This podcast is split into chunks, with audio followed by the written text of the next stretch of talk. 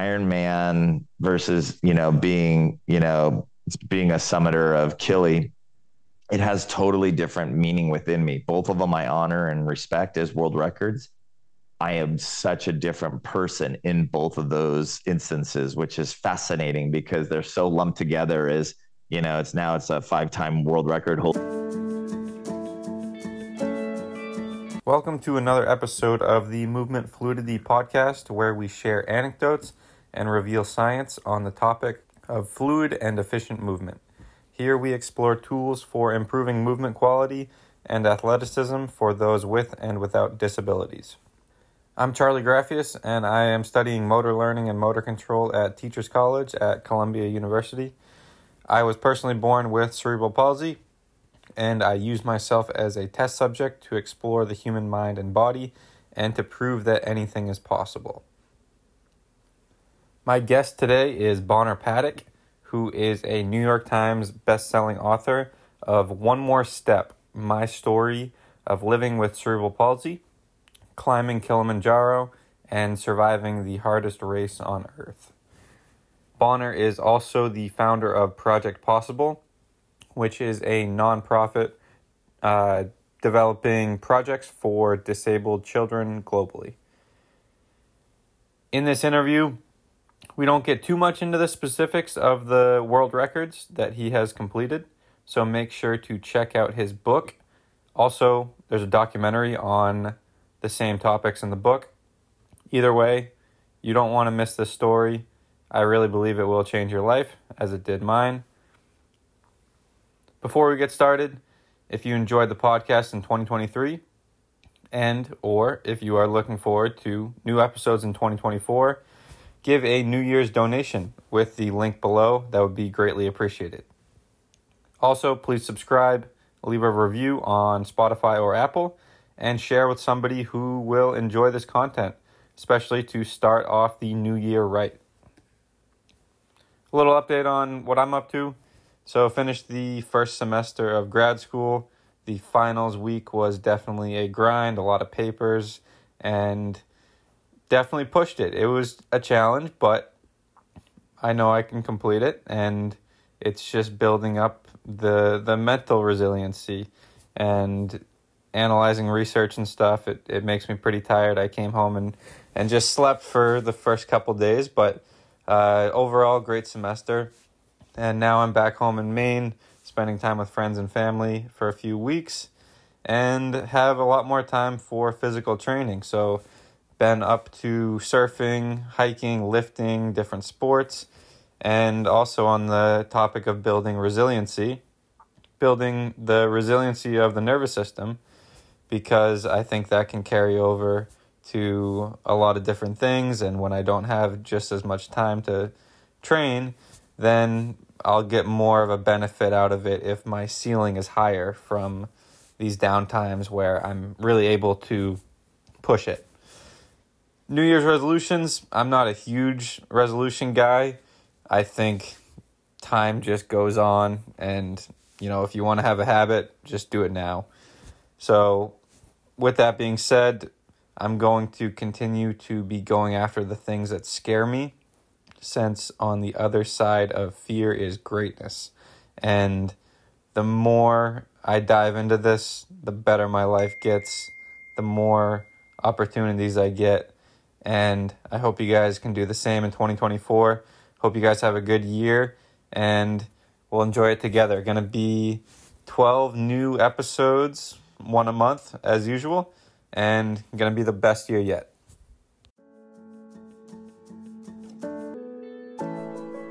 Welcome to the podcast, Bonner Paddock. I am very grateful to have you on. You've given me a lot of inspiration over the years, and to others with and without CP. Uh, you had a really big impact on me when I was having some hard times with CP related issues, and I read your book. I believe it was in 2019, and I think I've read it five times now. I've shared it with quite a few people, watched the documentary, and like I said, it's just helped me through a lot of tough times because I feel like we do have a lot in common, both living with CP and both wanting to push the physical and mental limits of what is possible. Uh, you also got me into hiking. I have haven't done anything quite like Kilimanjaro yet, but definitely plan to someday. And also, competing competing in an Iron Ironman is on my bucket list. So, uh, great inspiration. I just want to. I can't thank you enough. So, welcome to the show, Bonner. Thank you for having me. And uh, wow, that's a, a, really nice introduction. Um, I know the interview is about me, but as we get in, I'd love to kind of hear, you know, a little bit more about the time that you were having that you said I helped you through, or at least reading the book or anything else like that, CP related. So, would love to know what I've shared that helped you identify through your challenges and your journey specifically. Because I, for when I meet other people with uh, CP or or something challenging in their lives that they resonated with, I really enjoy hearing uh, those specific experiences because I hear the nice things that people say about, yeah, this really helped me, or just you know, reading the book helped me I like hearing the actual specific moments or things that helps me stay more open and and share more freely so that I sometimes am totally blown away by what actually resonates with somebody else based on my share. Of course. Yeah, as you answer the questions, I will jump in and share little bits about my story so you can can hear some of that. So, do you want to start off with a background on your early life growing up with CP and how it affected you? Sure. Uh, I was born in uh, Southern California in 1975, and my early life with CP was probably maybe different than what I've heard other people share with me specifically. Is my family and I didn't really talk about it for my first 30 years of my life. And I was misdiagnosed actually until I was 11 years old. So there is a lot of unknown and a lot of blank spaces, I would say, or gaps within my childhood regarding CP or even uh, remembering any conversations directly about these things except being teased uh, by for the way I walk, being many accidents, tripping and falling, skateboarding. I broke my arm, I broke my fingers many times. Tripping, uh, also playing soccer as a goalie because I couldn't run very well and love soccer was very good. Uh, eye hand coordination, but was put in goal because I couldn't run very well. So there were so many signs, and it's a very unique, I would say, upbringing with CP from what I have heard other people share with me, in the sense that nobody really said, Bonner, you have CP. Do you have any questions in my family? Nobody said any of those things. So the amount of doctor's appointments and everything I went to was very odd. And then it just I remember just almost numbing out every time I'd go to doctor's appointments because I was like, great, another doctor appointment. A great, you know, I just hated going to the doctors because I went so much.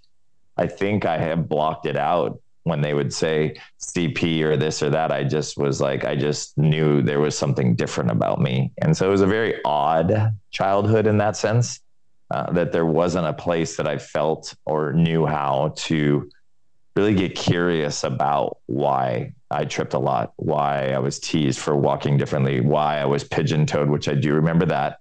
They said I have to have special shoes because I was pigeon toed. So those are like the things that I remember. I know I had to go to physical therapy because of the way I walked and that my legs were very skinny. And I don't remember a lot of the words, you know, cerebral palsy or CP or anything, or hey, you've got a disability and do you have any questions about it? There wasn't curiosity in my family. We just didn't really talk about any problems really in our family. Those were just kind of swept under the rug and not talked about. So I grew up in a very different space of not knowing a big chunk of who I was per se, or at least what I had. And that is an interesting journey to move through that. Uh, parents got divorced when I was eight. So that just only disconnected the communication even more. And it made it very difficult to kind of have that understanding of how to handle challenges, how to handle adversity. We just sucked it up, is what we were told. We weren't allowed to cry. Uh, if not, we it was there was some shaming going on with if you cried because boys don't cry. You know, was what we were told. Uh, I have two older brothers. Uh, one was an extremely insane good athlete, so grew up going to a lot of his sporting events and everything. Middle brother was the kind of the people pleaser, quiet, you know, took everything on. And I was closer to him. And then I was the youngest. So uh, I did spend a lot of time alone. I did, my bedroom was kind of my safe place to do my games and everything like that. And at the end of the day, I felt safest in that space. So I did spend a lot of alone time, didn't have a ton of friends or didn't feel really close to a lot of people, but did have friends and did do some things played sports normally. There was no adaptive sports. There was no anything like that because we didn't talk about it. So I played normal little league baseball, uh, made all star teams on that, pitched because again didn't have to run a lot when you pitched. Uh, played catcher, uh, even though I really don't have an equilibrium per se, or as you know, just I always use that as an example for non CP people so that they can kind of understand or relate that it's basically like not having an equilibrium. So terrible balance issues and then soccer, like I said earlier. And those were kind of, and basketball, I just, as we got older, I just couldn't really play with the kids as they got better. So I could just shoot the ball real well, uh, but couldn't um, play. Uh, defense, you know, moving the feet was very hard for me. The eye feet coordination is what is most affected for me. I have spastic diplegia, CP. So uh, for me, the coordination seems to greater affect my feet and also one side over the other. So I hope that helps. Did I kind of cover at least roughly what childhood was like or growing up was like? I gave it pretty quick uh, glance over, but those I think were the big things that popped in my mind. Yeah, that was perfect. What was the diagnosis before you were actually diagnosed with CP, or was there just no diagnosis? No, there was diagnosis. Um, so I broke my arm in half multiple times. I've got a huge scar and everything like that. Uh, to say that I was a daredevil, I wouldn't say I was a daredevil, but I was definitely a hard charger. Uh, I was a very stubborn kid and did not like taking no for an answer. So uh, I was in the ER a lot uh, with broken bones.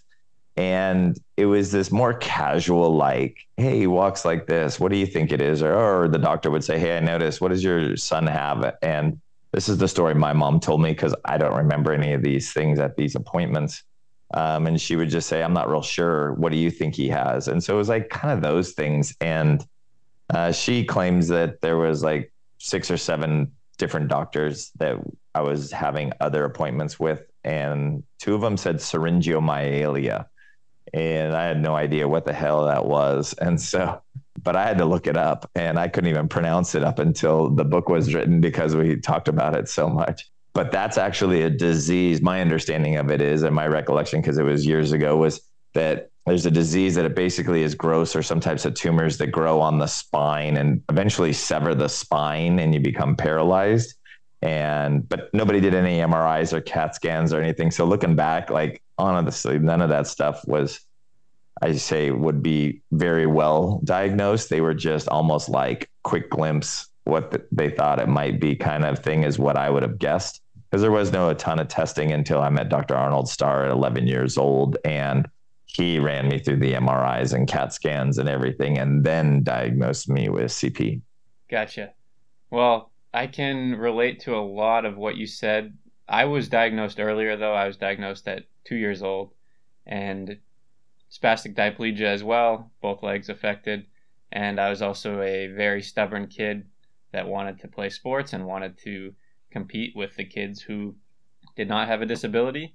And when I couldn't do that, it was very frustrating.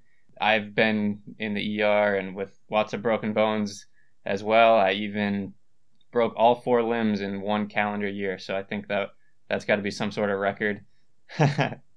you got me beat. You got me beat on that one. but two of them from soccer actually. One one broken arm from playing goalie, one broken arm from just tripping on the ball.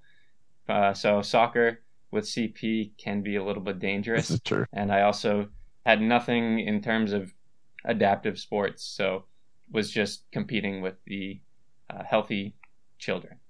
you talked a little bit about this, but if you could go into did you feel ashamed of having CP? I know you said your family just completely shut it out, but before you were diagnosed with CP and then even after the diagnosis, were you ashamed of just realizing that you move differently than other people?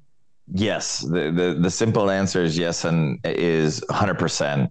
Definitely had a complex around that. Definitely knew, tried to walk straighter, tried to do the heel to toe ground, which for those that have CP that affects their legs know how hard it is for us to get that heel to toe uh, movement, the rolling of the ankle. You know, we're very stiff, and that uh, was what stuck out the biggest sore thumb that I remember most being teased about. And so it was right there in my face. Uh, even at home, there were times that I recall comments of like, you know, don't be so, you're such a klutz, you know, like pick up your damn feet. Like, can't you walk? Like, you know, so I remember those types of comments. And it gave me a great, you know, unfortunately, a very big complex around it and was hyper aware of what people thought of my skinny, skinny uh, legs and everything like that. And at the end, I basically was like, hmm, how do I avoid or hide all those things, even though I love to wear shorts and grew up in Southern California. So there wasn't like pants that I could do to hide that. My feet were extremely big. Uh, comparative to the ratio of my body and the size of my legs, my my feet were absolutely ginormous, and and people would call me um, Flipper or Thumper, the like the rabbit. So because they'd hear me walking and running down the hallway at school, and so it gave me a tremendous, I would say, complex or, or just you know very aware that um, there is something very different about me regarding my legs and how I walk. And it almost drove me in some ways, and it also just hurt, you know. And so that's why I think I spent a lot more time alone. As much as I wanted people to, as much as I wanted friends, I didn't want to hear the ribbing, you know, and jokes that my friends would, you know, do. And I understand they didn't understand how much that would hurt either. As we all, I think, growing up, we don't realize how much the teasing hurts us until later. So I think definitely was really aware of it from as early as I could remember and just desperately trying to fit in and hide it as much as I could, is what I recall. Yeah. Same here, man. I, I know exactly what you're talking about. And I think this would be a good segue for me to tell a little bit about my story of how your book helped me. That'd be awesome. I'd love that. Yeah, so I completely pushed off the idea that I was that I had a disability to my most of my friends and family and it was just a word we didn't talk about. And middle school was probably the roughest time for me with the bullying and trying to fit in.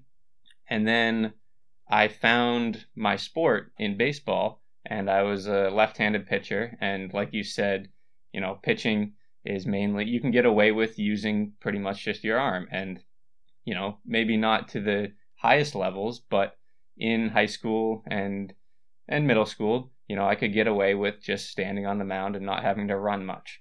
So, becoming a baseball player became my identity, and I played through high school and into college.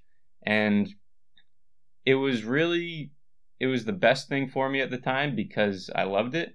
But it was also the worst thing for me because I could continue to emotionally push aside the CP and almost just bypass it from having the identity of an athlete without actually moving much and just throwing a ball. So it was my sophomore year of college I played for the first year and a half in college and was all in on baseball and ended up getting cut from the baseball team, which was a huge surprise to me. And that was right around the same time as the pandemic started. So went home for a little bit and had a lot of self-reflection time and my mom who I was I've been closest with for my whole life. She she knew that CP had something to do with maybe my actions of holding stuff in and you know just anger, but I don't think she completely put her finger on it. But she gave me your book and actually, I'm not sure if she gave it to me or I looked it up on my own. But either way, I read the book during that time and it prompted me to start opening up about it. And I remember one night at dinner, I just mentioned, I said something about CP to her. And it was the first time I had probably ever said the word, words cerebral palsy when relating to myself. And that just started a cascade of opening up to other family members, opening up to friends, and also reading other books related to CP. And that got me back into the academics, which I was pretty close to flunking out at the time because I was just focused on baseball. Allowed me to turn my grades around, and now I'm an avid reader and am in grad school studying CP and in a lab working with kids with CP. And your book was the first book that I read on my own. You know, in school would skim books or do the Spark Notes version, but the first book that I consciously read on my own was yours, and it really did turn my life around and get me out of a very dark place because my whole identity was stolen when I was cut from the baseball team. Interesting beautifully said. First and foremost, thank you for sharing and just appreciate your willingness to dive into yourself and know that there was something that just wasn't you weren't connected with that you know you wanted to in some form and to be willing to turn inward because I blamed a lot of people most of my life for my problems instead of learning how to go inward and understand how to heal the things, some of the things we've talked about, plus other family dynamics that we all have that created a lot of our wounds and traumas, um, most of them unintentional by our family members. Huge kudos to you, man. And I love that you're doing it at the age you are versus when I started doing that in my early 40s. You know, it's to, it's to pay greater dividends in your life than anything you'll ever do other sports anything else what you just explained and shared that you did will do more in your life than you could ever probably combine everything else so all my world records all my anything like that the inner work that i'm doing and what you're talking about is the inner work you're doing to getting to know all of you to learn parts of you that you didn't have any relationship with at all and getting to know how those are and how beautiful they can be um, when looked through a healthy uh, lens is amazing. And at your age is gonna just it's the world is actually truly in front of you now because you chose to do that you know during the very darkest your one of your what we call dark night of the souls you know things you really have chosen an amazing path to do that because that's where the true peace and love and freedom we all want in life it's all within us. So well done brother. Thank you so much bonner. I really appreciate it man. So when you turned inwards you started out being ashamed of having cp was that introspection able to transition into seeing cp as a gift now yeah, hundred uh, percent. I wouldn't when I wouldn't be on this podcast. Too, I would not have probably everybody except for family that I was born into. Pretty much everybody else in my life, I would not have if I didn't have CP. Not that the that whatever that journey would look like. It's not that I wouldn't have meaningful people.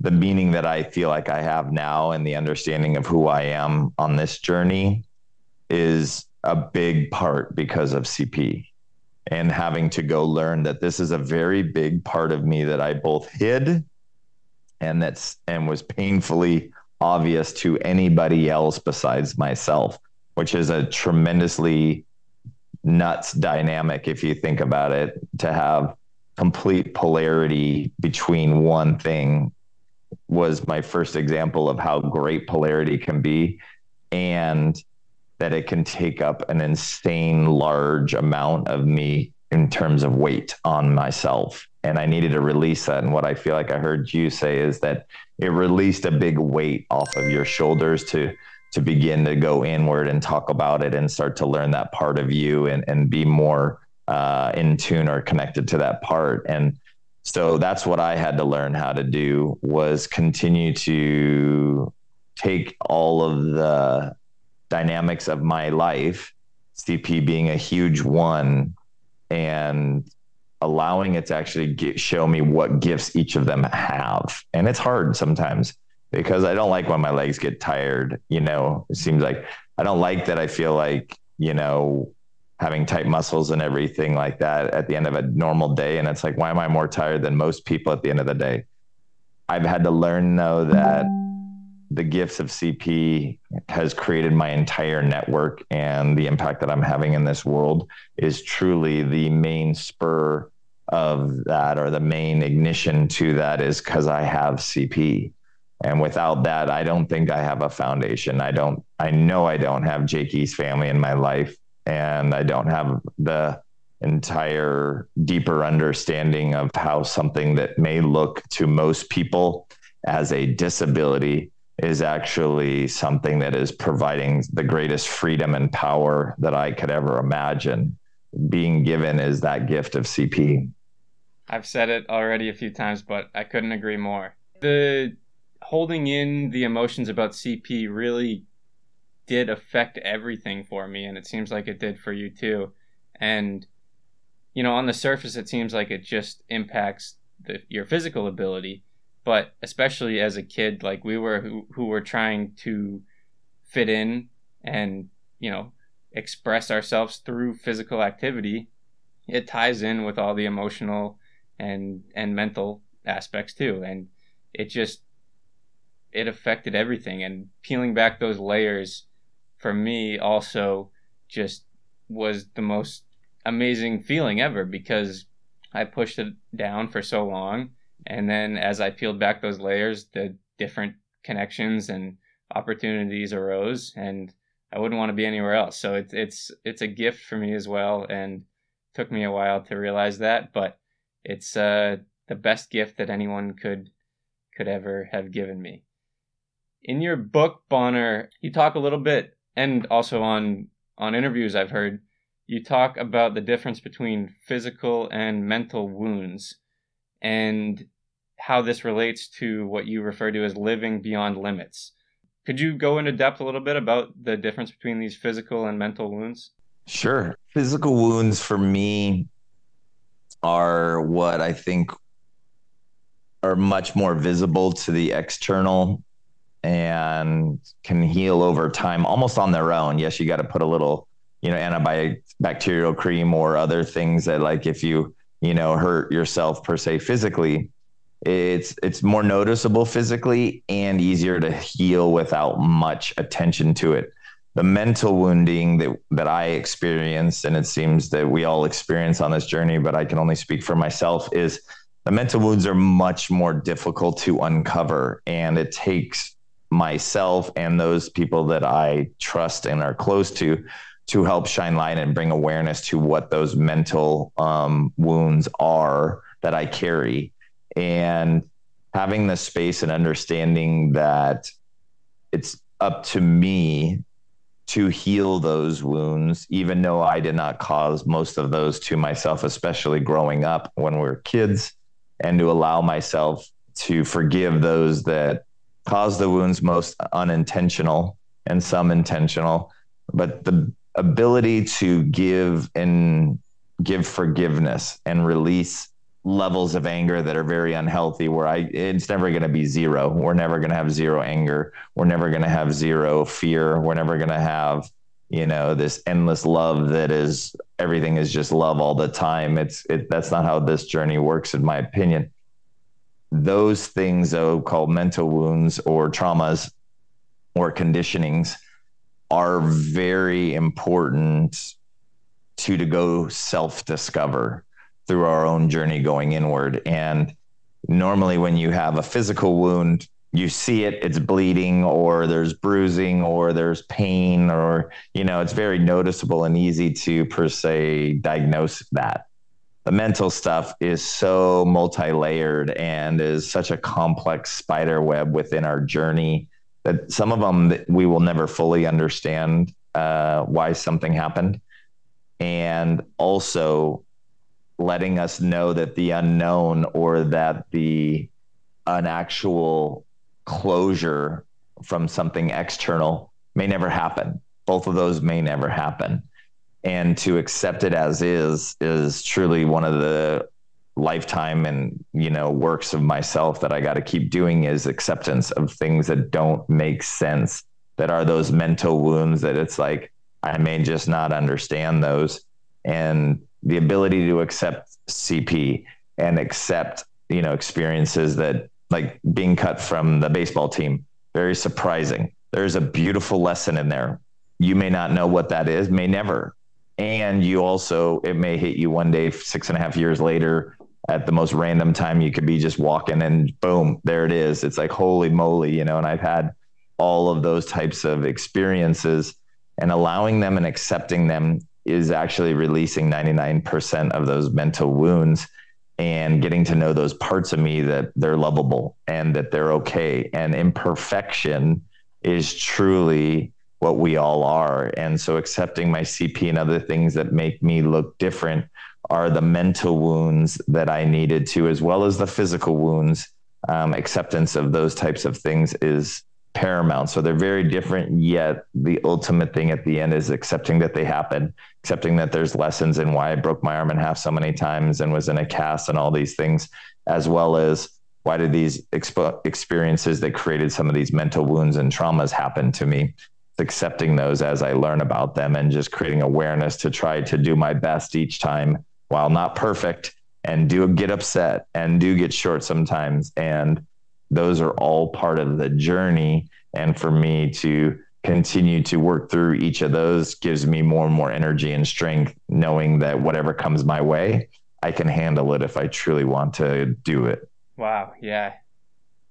The acceptance part is something I've definitely struggled with and still haven't, you know, it's still a, a work in progress in terms of CP. But when I got cut from the team, it was just pure revenge. You know, I was working very hard. I was working out and doing throwing programs and whatnot, all, you know, motivated by revenge. And then even as I started to dive into the CP research and other books on CP, it was all because I wanted to get back at these people who doubted me and the doctors who told me things weren't possible. And it's, you know, just such a work in progress for me to still be on the same path I am, but to make sure that I'm doing it out of just love for other people and wanting to help my experiences be able to help others from firsthand knowledge instead of being fueled by revenge and anger. So it's something I feel like is never going to be, like you said, 100%, but something I'm working on every day. The, I think we're all in the same boat, even to get to that place. Uh, is so important knowing that we have healthy anger and how to move anger you know in a healthy way is so important i had to learn that versus like you said my first world record was Kili 15 years ago was through anger was through fear you know it was through that channel that i was like i'm going to show everybody that doubted me nope, I'm, going to stick it to those folks. That's literally what Kilimanjaro was. And it was primarily aimed at my family and the way that I grew up. But I didn't know that then, except that I just had a lot of anger towards them when I was on the mountain. And I wasn't expecting it. And it was very scary. And it caused about a good year of deep depression because I was not excited when I came back. Like that wore off, you know, a week or two after summoning Kili after the hoorah and everything. And then as the adrenaline goes down, it was the reality of like, wow, this, I unearthed some part of me that is just gross. You know, like at that time, I thought it was gross and that it scared me that there was that much anger and stuff inside me and that it could drive me to something that looked good on the outside. Like we talked about mental and physical wounds, but mentally, I wasn't okay inside. You know, it was even more tumultuous and it was more empty. And it just put me in these spaces that said, you know, I just want to withdraw. I want to hide out and then numb out, you know, and everything like that. So I just partied and, you know, had these people that, you know, I had a very successful, I was very successful in business then. And I just utilized that as my platform to hide. And it was a very unhealthy. And knowing that that I came from that place of fear. I still had more bottom to go, which was scary. But Kili was literally just unearthed a whole part of me that I really had shoved away for, you know, 30 something years. And then that that continued for almost another 10 years after that in terms of the behaviors that were not healthy. And until I met Welchie uh, with the Ironman training and everything else, he was like, that approach won't work for Ironman. There's no way in hell he goes, you are even coming close to completing the the Ironman World Championship with an attitude that got you to Kili. And I was like, I appreciate that. So he was the one that began to get me more understanding of a different approach through love, accepting my body, accepting my limitations, and seeing how I can maximize my potential with the limitations that life is giving me. And I never really approached things like that. It was the stubborn, like we talked about, and I'm just going to bull rush right through these things. And it was a very unemotional approach to life.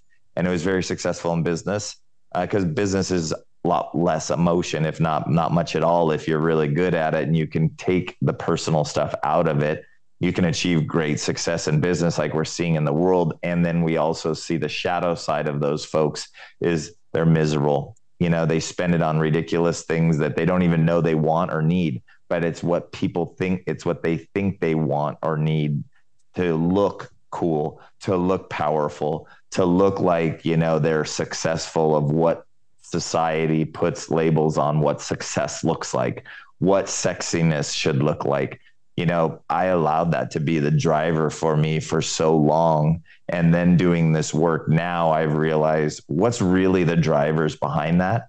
And is that actually healthy? Is that really me? Do I really want that or do I really need that? And if no, if it's if it's no on do I really want that or do do I really need that? I don't do them anymore. I don't buy them anymore. And it's gone amazingly simplifying, not easy, but it's simplified my life of really understanding what I want and really what I need in my life. And it's awesome. And it's created more room for curiosity. It's created more room for me to focus on what I think is most important. And that's having the maximum impact of everybody uh, around me because I am more focused. I know what my passion and purpose is in life now. And that is my highest priority is to stay. Do I have passion about this? Is this my purpose? If it's not, and the people don't motivate me that are around me, I don't give them my time and energy. And that's such an important filter that I added in my journey is if you're not inspiring me and if you're not bringing something to the table that continues to help motivate me and push me by the way they live their life, they don't have to tell me things. They don't have to tell me I'm great. They don't have to tell me anything about myself. But the people that are closest to me in my life are people that are going for it in their life. They are passionate about it they have purpose behind it and serving others in their own way and they're building their own life that I look at and be like, hell yeah, that's awesome. Like it's not what I want in my life and it doesn't matter, but they inspire me because they're figuring out what they want in their life and they're doing it and they're willing to go forward. That means I'm moving forward, you know, like I'm doing something per se, even that, and that gets to the one more step. It's like, even when things are difficult, if you can just if you feel like you're stuck in the mud in life and you're you know you're having a really hard time you've hit rock bottom or you're just having a really big struggle sometimes it's just taking that one more step forward in that mud and it's like figuring out okay where i'm at yep both legs are deep in the knee deep in the mud and if i wiggle this and wiggle that and i can slowly get one leg out and even just take you know a six inch step forward my one more step is still moving me in that healthy direction of what I still see as my passion or my purpose. So I'm not losing my direction. My speed will slide up and down, and you don't always have to be going super fast, but you pause, or life will tell you to pause, like getting stuck in the mud through some challenge in life. And then it gives you the chance to say, Am I still pointed in the right direction? If not, how do I adjust? and take one more step forward again. And that's why the book is called One More Step is through the journey and especially for like myself you know, sometimes taking a step even looks hard by people looking like, wow, did you hurt your knee? Did you hurt your hip? You know, what's wrong with your leg? You know, so one more step sometimes even looks really maybe uncomfortable or awkward or it hurts. The point is, it doesn't matter what it looks like, put, make that choice to make one more step forward. Don't go backwards. So when you did the Ironman with that change in mindset, compared to Kilimanjaro the first time, did the ability to take one more step feel different mentally and physically because of that outlook? Yeah, 100%. And I think kind of like uh, what Welchie said going back, there's no chance I'm finishing Ironman with the mindset that I had going into Kili, which was not, it was only focused on getting on the top, not enjoying the journey, not in taking that one more step, being I can remember so many times within the Ironman race what I was feeling, what I was thinking, you know, like where what I was doing. And those made that journey of Ironman from the race to all the trainings so much more memorable and such a greater impact on me because I was smelling the roses more often there. You know, I was stopping and just not stopping in the race, but I was back to present, not just focusing on finish, finish, finish, you know, uh, like I did on Kili, I was like, wow, it's pretty amazing. You know, it's beautiful. Holy cow. You know, like what a ride. There was more reflection. There was more grace for things not going well in a moment. I was more willing to laugh and not just be like, like you said, when you got cut from the baseball team, it's like when things go wrong, I, I used to have this doomsday attitude. Like I'd just get so upset and the world's going to, I just want to burn the world to the ground. And it didn't get me anywhere. And who the hell wants to be around that anyways is what I think about now is God, I had such a crappy attitude. Like who wants to be around me if I'm kicking things because things don't go right or I'm yelling or I'm projecting, you know, my anger on. And that's what I was like. So I always say being Iron Man versus, you know, being, you know, being a summiter of Kili, it has totally different meaning within me. Both of them I honor and respect as world records I am such a different person in both of those instances, which is fascinating because they're so lumped together as, you know, it's now it's a five time world record holder, but it's like people link, link those two things. And I'm like, yeah, but God, that, that version of Bonner, each of those is like so different. And even both of those are so different than who I am today.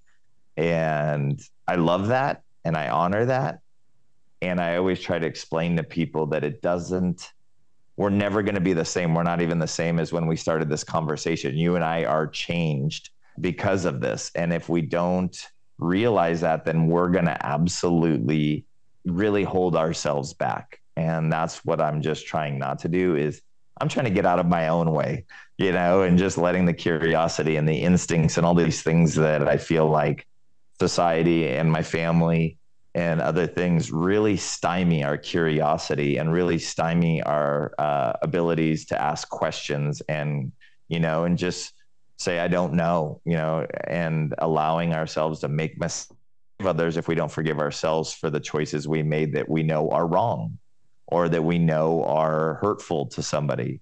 Um, there's a lot of guilt and shame that go along with that. So how do we continue to reflect on those things, not hold them over our own heads, which then we will hold over other people's heads because it's the mirror that we see.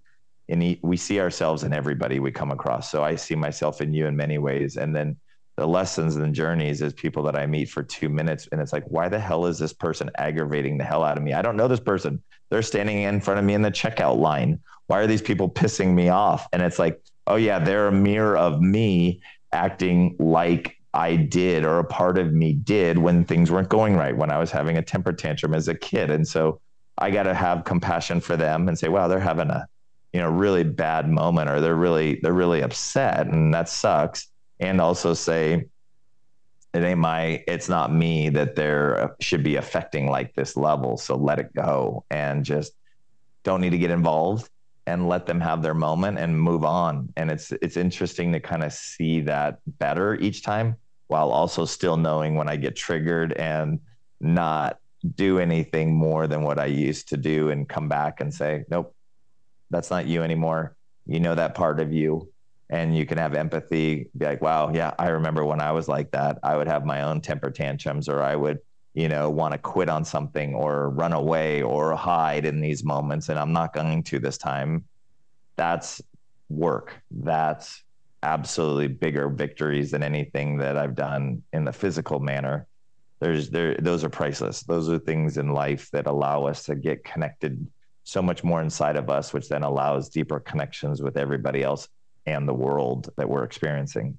Yeah, I feel like the mental wounds are also a blessing just because you're able to get more more empathy out of it and be able to make better decisions and help other people more. So an, another gift is is those hard times. How about the second time you did Kilimanjaro? I just saw on Instagram a few months ago that you hiked it for a second time and I'm guessing I could be wrong here, but was it because you wanted to complete it with that shift in mindset? Uh, no, the, the, the, reason it all came about was uh, Jakey, the boy that inspired, you know, everything, my foundation, world records, everything else. His father, who I'm, you know, is a, I love him like a brother and close to his family. He wanted to do it. And it came up in a random conversation with us, just having lunch with a couple of his sons and they were all in. And so it was just literally in five minutes over a casual lunch did it happen that we were actually like, wow, uh, did this just happen? Did we just agree to climb Kili next year? Because it was last year when we opened our huge facility in California. They were out to tour the facility and everything else. So we were having lunch beforehand before we went over to the to the Team Jake Center to show them this brand new state of the art facility that's, you know, our global headquarters. It just came up and it was hilarious. And we just laughed about it. And that's literally how it birthed. And then I reached out to some donors and people that have been a big part of Team Jake and Project Possible for a long time and just said, you know, you guys have always said you wanted to climb this if I ever did it again. Well, we're doing it. And so it became a celebration of all of us that went on the climb. Everybody that was part of it had a key part in making Project Possible and Team Jake what it is today. And so it turned into this like, you know, I always call it, which is funny. I can joke about it now, but I would have taken offense to it 15 years ago. But we called ourselves the band of misfits because if you look at any most of us on paper there's like there's no way in hell like we should be on a mountain together and who the hell's going to lead us up there like we're going to bump into each other that was like the jokes but it was such a different experience. It was very loving. It sucked so i will not sugarcoat this. It wasn't like i just screamed up that mountain you know like doing backwards moonwalk. No it sucked but it was beautiful to embrace the suck with people you love in a loving way. And so it was such a different energy in the in the base camps on the trails because people that were having issues there was I was able to support them versus me through Kili and Ironman. It was all about me. This one wasn't about me. This one was about us celebrating Jakey and that Jakey's family is here. And it was like I was almost a footnote, which was so great and it's something that I, I appreciate the limelight that I've gotten and those folks that have supported me and and you know helped me achieve what I'm doing. And it was very nice just to kind of be like amongst everybody and and not have to feel like I everything hinged on what I did on that mountain. It was not about me at all because I've already been to the top and the pressure was way lower for me and it was more about just experiencing this whole trip with these people that I love dearly and that have been such a key part of what we're doing in this world today. Oh, interesting. That must have been an amazing journey. It was. you touched a little bit on your on Project Possible and the facility in California, but could you give a brief explanation on what you do with Project Possible? Yeah, I formed a global foundation about 15 years ago after climbing Kili the first time, just to try to raise enough money to build a center in Tanzania where we were able to see firsthand that, wow, like these kids don't have a lot of opportunities. And we came across a project um, at this amazing school that's a primary school, like an elementary school, and it's 100% disabled kids, and it's called the Faraja School. And we were like, and their physical therapy center was unfortunately just you know not funded well because it's they're focused on education and i saw a great opportunity for us to balance their nourishing their minds doing educationally wise. We think we're going to give these children the best opportunity to su- succeed in a, a part of the world where disabled kids aren't really understood.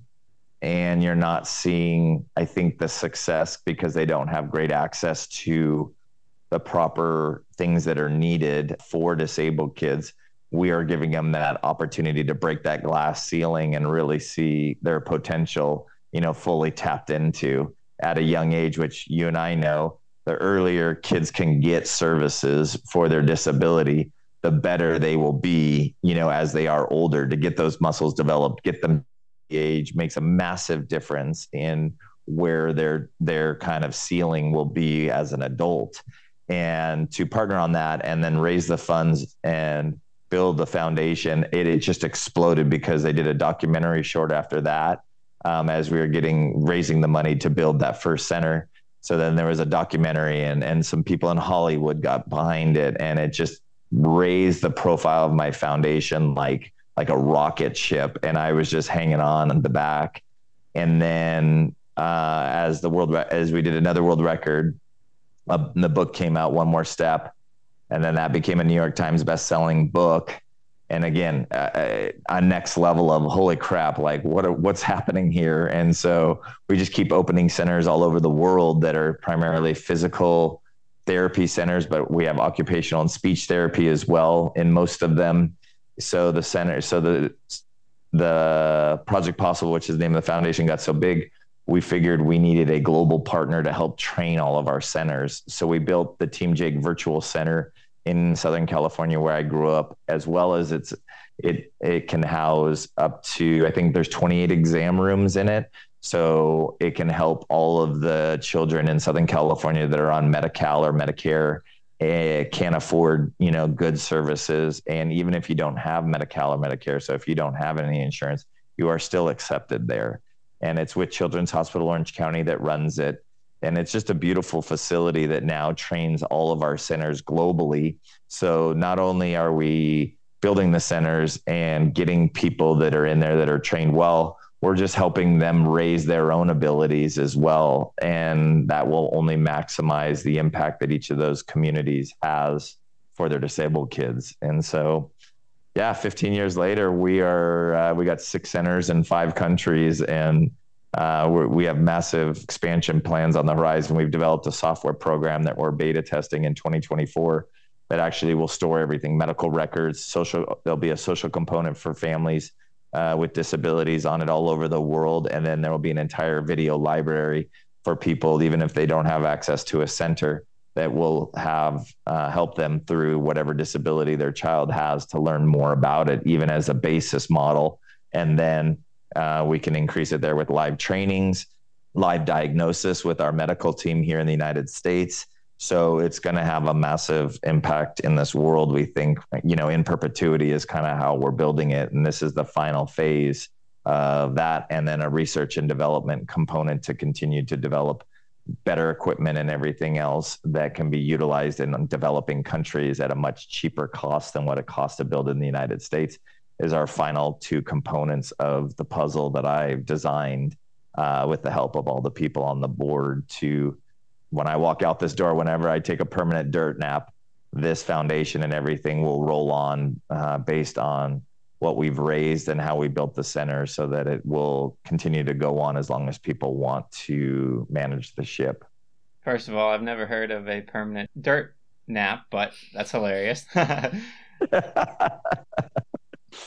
Second, I mean, absolutely incredible, Ben. I, I just, I love your approach because not only are you targeting individuals with disabilities, but also, especially those with the socioeconomic factors that can really impact this disability, which I'm seeing firsthand in the lab I'm working at.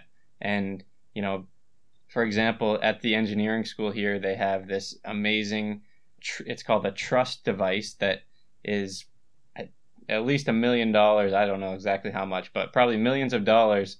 And one kid at a time can use it. And, you know, it's showing promising results. But at the end of the day, it needs to be accessible, whether it's a intervention or a device for many people, and especially those that are not getting that right now. So, uh, just everything you've done with Project Possible, I is absolutely incredible, and I hope to see one of the or multiple foundations someday in person uh, when I get to meet you someday. You are always invited. Yeah, what, what, we always try to let people know is anybody can come to our centers. You know, um, being in other countries, the limitations and certifications needed for that is just love. That's it. You know, you don't have to have a certain certification to hold a child or anything in any of our centers in the other countries. It's about just coming there. And if you want to spend time with the kids and you want to help however you want while there, you can stay a day, you can stay a week, you can stay a year, whatever you want, we'll figure it out. But people love that because it's you can go touch the centers you can go feel you know smell taste everything like you can go there and experience the magic that's happening with the local charity because we only empower local charities we're a 100% volunteer organization including myself so nobody gets paid for anything. We all pay our own way out of our own pocket for travel and everything else. So our doctors myself everybody pays their own way for these trips. And we only fund through local organizations that are not government affiliated. So we're empowering people within their own communities to have a greater impact. There's no greater people that want to make an impact in the in those areas than people that live there. Not us. We don't know how to do East Africa well, but they do. And so we're just supporting them. We're only enhancing what they want to do or can do with the amazing team of people we've got. And I've learned that we don't always have to have the whole staff and everything else. But if what I was good at business is linking people together and thinking way outside of the box, now I can focus at 100% of my life just doing this for the foundation. And I think that's the greatest gift I can do. And it wouldn't be possible without CP. Wow. Oh, well, I will definitely be visiting someday and I'm looking forward to it. Well, last question for you, Bonner. One I ask every yep. guest What does movement fluidity mean to you? Interesting. So, the way I read that question is movement fluidity means two things. One is the shadow side or the side that I initially went to was like most people I feel this is the story I have within my head is most people look at me and think I don't have good movement fluidity based on the way I walk what I also hear in that question is it means that I, by being the best that I can, I'm giving my body the greatest movement fluidity I can. And to me, it actually feels the most fluid I can be. It may look very different to somebody else that I don't have good movement fluidity by the rigidness that they describe in some form or fashion. I think, you know, I'm moving very well there's also days and moments that I'm like, wow, this this motor neuro is not working well today. Like it's just a bigger struggle. So I feel like I know really well when I'm having good fluidity and movement and when I am not. And I, I think that's the best way that I hear that I heard your question is kind of the two sides that came popped up initially. Yeah, it's all relative for each one of us on a given day. 100%. Well, Bonner, I appreciate your time. Do you want to give the listeners info on where they can find you on social media or your website? Yeah, sure, absolutely. Uh, main area we're not we, we need to get better at posting, but Instagram is good. Um, it's at Project Possible Org is the handle on Instagram, and the website is projectpossible.org. So if they want to learn more about all of our centers, uh, they can go on there and everything and learn everything that we got, including about the book and everything else. But books on Amazon, every major platform. There's an Audible. I actually read it. So if you're not tired of my voice yet and you want to hear another eight hours of my voice, You can uh, buy the Audible. By the way, 100% of proceeds for the book, we have the rights to the book now. So every book and every Audible and any other way, 100% of the proceeds goes to my foundation. So uh, we have everything under one roof now, which is fantastic, and will always stay there for the rest of it. People want to buy it, so I appreciate you having me on too, man. It's been honor. We've talked a bunch through social media and everything, so uh, I appreciate the opportunity and invite to be on your podcast. Uh, I, you're doing awesome, and I, I, like I said, I'm excited uh, where you're at in your journey. Thanks for coming on, Bonner, and definitely check out the book and the documentary because there's a lot we didn't get into today and everything from Jake's story to the intricacies of each journey, Kilimanjaro and the Iron Man. You guys won't want to miss it, so check it out. Thanks, Bonner. Thanks, man. Thanks for listening to this episode of the Movement Fluidity Podcast. If you've been enjoying this podcast in 2023, please subscribe, leave a review on Apple or Spotify, and you can support future episodes of the podcast by giving a small monthly donation using the link in the description below. If you know anybody that would be a good guest in a future episode, please contact me. Thanks, guys. Happy 2024.